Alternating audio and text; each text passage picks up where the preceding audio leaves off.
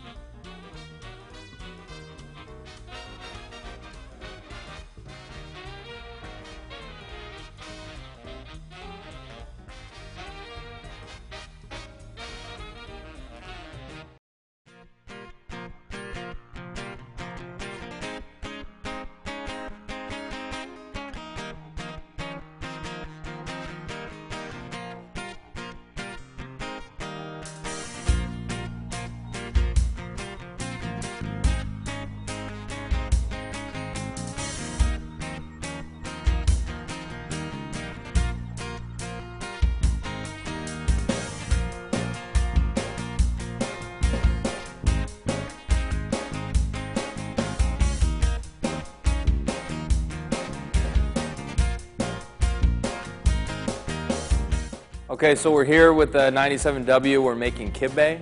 Uh, it's a it's a food that originated in the Middle East. Um, it's uh, in in the Levant countries, Lebanon, Syria, uh, Palestine. Some other places they call it uh, kibbeh.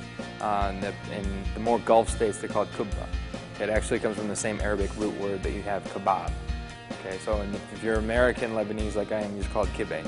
Um, so it's an absolutely delicious food. The outside, it's an encrusted food. It's the shape of a football, basically. In fact, you very often call it just the football kibbeh. Um, and on the outside, it's encrusted with um, the actual kibbeh mixture, which is just uh, meat, um, like a ground beef. Uh, lamb is very popular, and uh, mixed in with a uh, bulgur. In English, we say bulgur. Okay, so there's a mixture of it, and you grind it the night before, and you put the spices in. Unbelievably delicious. Uh, in fact, they even eat it um, raw. They call it kibbeh Some people eat it raw. Uh, but this is the most this is the most common form of, of kibbeh. We also have a flat kibbeh, they, more in the sort of Gulf countries in Iraq. You see it a lot. Um, and encrusted on the inside, you have a filling, which is a ground uh, ground beef and onions, you know, spiced, and very often you'll have uh, either sliced almonds or pine nuts. Okay, so very, very delicious food. Served as an appetizer uh, before a meal. It's called, um, very often if you go to a Lebanese restaurant or other Middle Eastern restaurants, they have what's called maza, which is an appetizer. Okay. So um, this food is extremely difficult to make by hand. It's a very coveted food. It's, it's uh, in, in you know, Middle Eastern culture, again, even more in American culture, we're starting to see it proliferate a lot. Um, it's very highly sought after, sought after. Everyone likes it. It's, it takes a long time to make. This outside is not very forgiving uh, if when you go to pre uh, prepare it. So the fact that we've been able to design our machine to be able to work with it, to be able to create the shape just right so it doesn't, it doesn't rip and it can go straight down into a deep fry is it's pretty tough to do. So we actually have three different sizes of the SD97. We have a smaller one, this is the middle one, this is the W, and we have a larger one. This machine goes up to about 80 grams, okay, so about three ounces of a kibbeh. This one, just to give you a little perspective, this one is about 60 grams, 55, 60 grams. We can go a little bit bigger than that. It's most common, you see about two and a half ounces for, uh, for kibbeh. So it really depends on what, what size. We see a lot of variance uh, among our customers. So actually preparing it by hand is a, is, a, is a very difficult process. First of all, you're going to have to do the mixture overnight. As I said, you have to grind the meat and everything, so it's a very complicated process. And typically, restaurants that have kibbeh, they serve kibbeh, it's, it ends up being one of the foods that you spend all of your time cooking. It's one of the most popular foods. It's kind of one of the go-to foods of most restaurants. If you sell it, people are going to order it in high volume.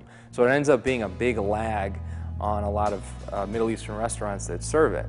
Uh, so to actually go through and make it, you're going to have to get a, you know, a big ball of the dough. You're going to have to flatten it out into a circle. You have to form the shape, and then you put the filling in, and then you have to seal it up. Now what happens in the whole process is it's very difficult to seal it in a way where it's smooth. This has to be, from here it's deep fried, and it's very, you don't want it to break apart. You want it to be just the right texture. You want it to go into the oil and you want it to brown. You want it to have a crunchy outside and on the inside it's sort of um, it's sort of uh, there's give to it. So there's that the good texture. The SD97W in production of Kibbe is really perfect because the shutter system again it's just perfectly calibrated to very be very soft and yet firm enough to form the shape. And so it's continually forming the shape and um, giving you what really to do by hand would take a very long time, certainly in the same amount uh, of throughput, and also giving you just the you know the ideal uh, shape that you need.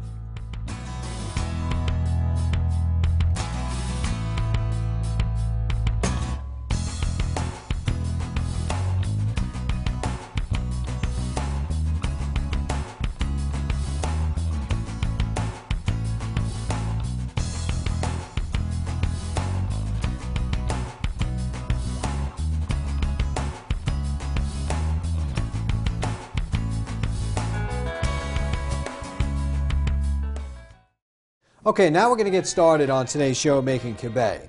And uh, it's a very interesting way of making it. I, think I might have told this story before. I've cooked next to three old ladies from uh, the Mideast, and their cooking was just incredible. This is one of the things that they did, but I'm going to put a little twist on it. We're going to start by throwing a little bit of white wine in here, and then we're going to put some ground lamb and combination of lamb and beef. Um, and what I wanted to do with this particular recipe is I'm not looking to make a big burger so that the liquid actually helps the red meat just kind of come apart as you can see like this. And you can use any liquid, it could be water, doesn't matter. Just make sure you use enough of it to, uh, you know, so it separates the meat and doesn't, doesn't cook into big clumps like big meatballs. All right, now that we got that there, we're going to turn on the heat a little higher. Then we're going to add a couple of things. We got some shallots. We got some nutmeg and cumin. We got some coriander, a little salt, a little black pepper. Wow, already it smells good. Now you have a little bit of my salsa here, my homemade salsa, which is none other than some green jalapenos, some tomatoes, some peppers, some chilies, and we're to let this baby cook down, and already I feel like eating it. So, get a lot of good stuff in there, a lot of good ingredients. Let it cook down a bit. And we're going to jump over to our mixture. This is a real easy dish, and if you have it right, people do it right, it's really, really, really good. All right. Now, we got our bowl. We're going to add an egg. We got bulgur flour, buckwheat flour, regular flour, chickpea flour, and the whole idea is to make a paste out of this. And that's what we're going to do, just with our hands, make a nice paste. No better tool than your hand.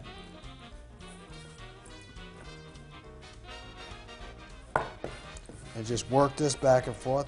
And your whole idea is you want to get it to the same consistency of like if you're making pizza, the same bread dough. And what we're going to eventually do it is deep fry this, but it doesn't really get entirely deep fried. Uh, the first half gets done first.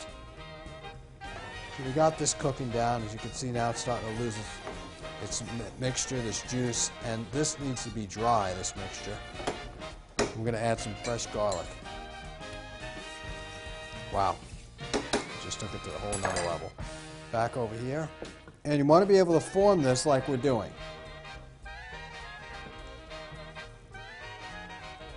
All right, perfect. Give a little bit, you know, it shouldn't be that sticky.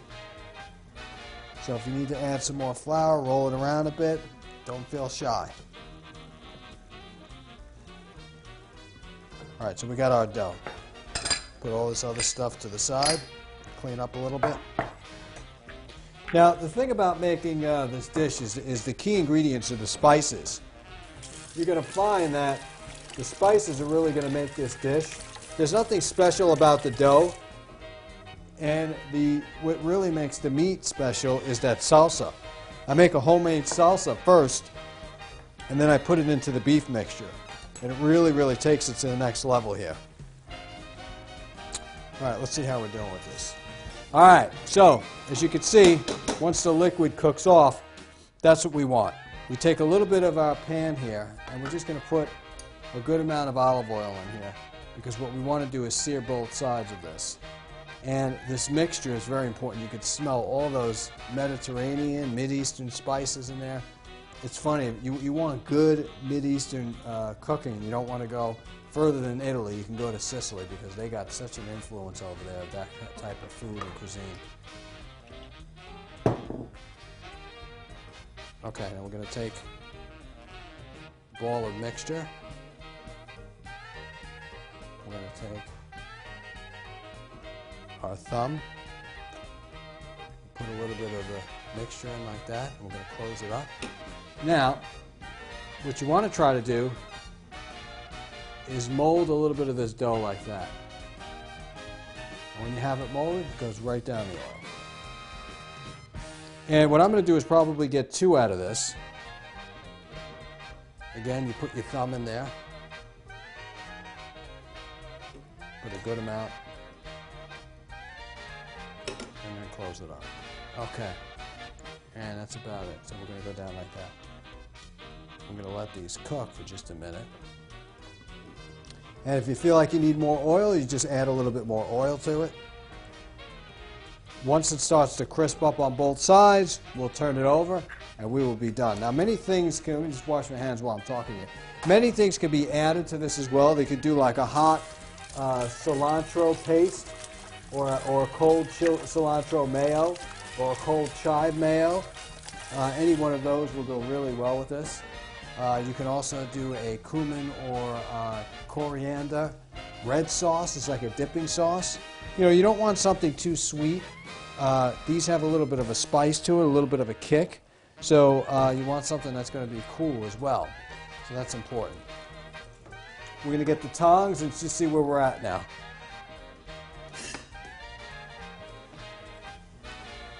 Good. Now you generally don't want your oil too hot.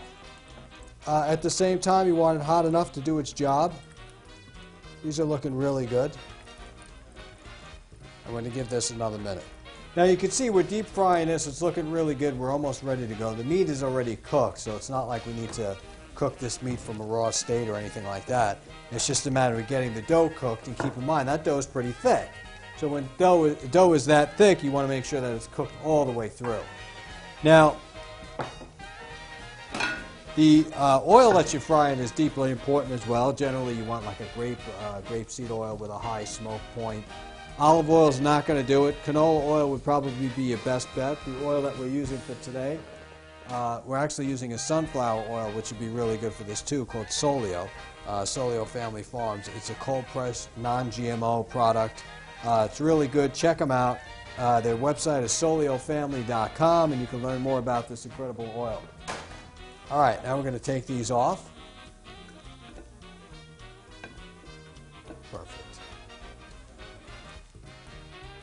Excellent.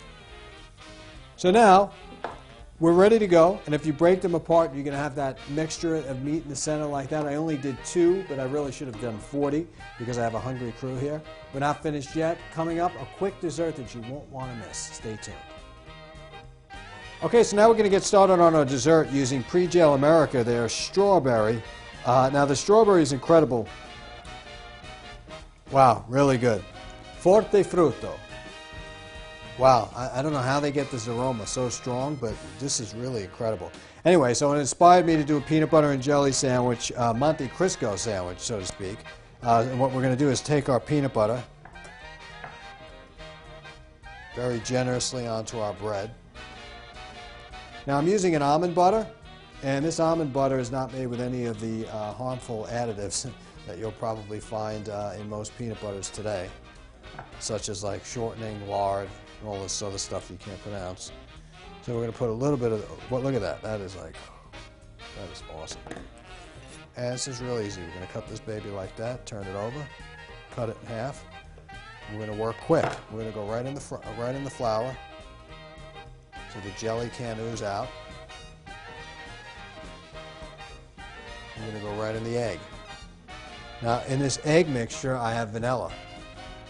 Vanilla um, extract. Go into the flour again. We're going to double dip in this. Double dip, double that. And go right into the egg again.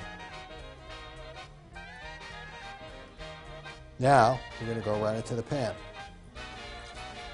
We're going to do the same thing here. Flour. And this really is going to stop any of the jelly from oozing out, the peanut butter. We go right into the egg mixture.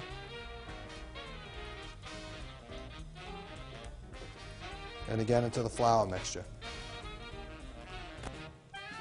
And this is going to go into the mouth fixture soon. Good stuff. And the pre-gel really gives a great alternative to uh, any, any jellies, right? Or jams. Now you can have the best of the best with pre-gel. Find out more about these great products. Just go to pregelamerica.com.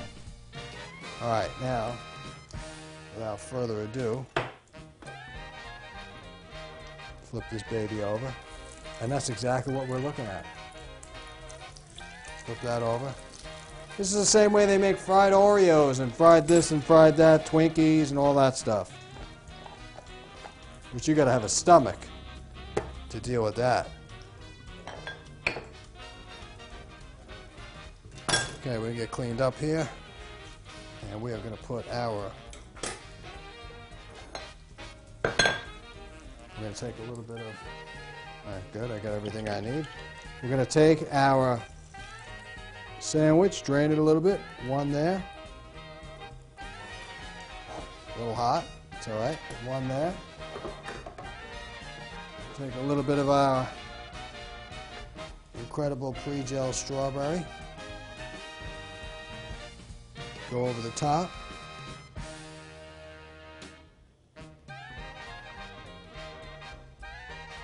And that's how I like it. This is my peanut butter and jelly sandwich. If yours don't look like this, then you're at a huge disadvantage. So here you have it, my version of peanut butter and jelly, which is a peanut butter and jelly uh, Monte Cristo using pre-gel, their strawberry flavor. Thank you so much for watching this fun-filled episode of Taste This TV. I'm your host, Chef Joe Simonera. Remember, there are no rules in cooking. Taste this.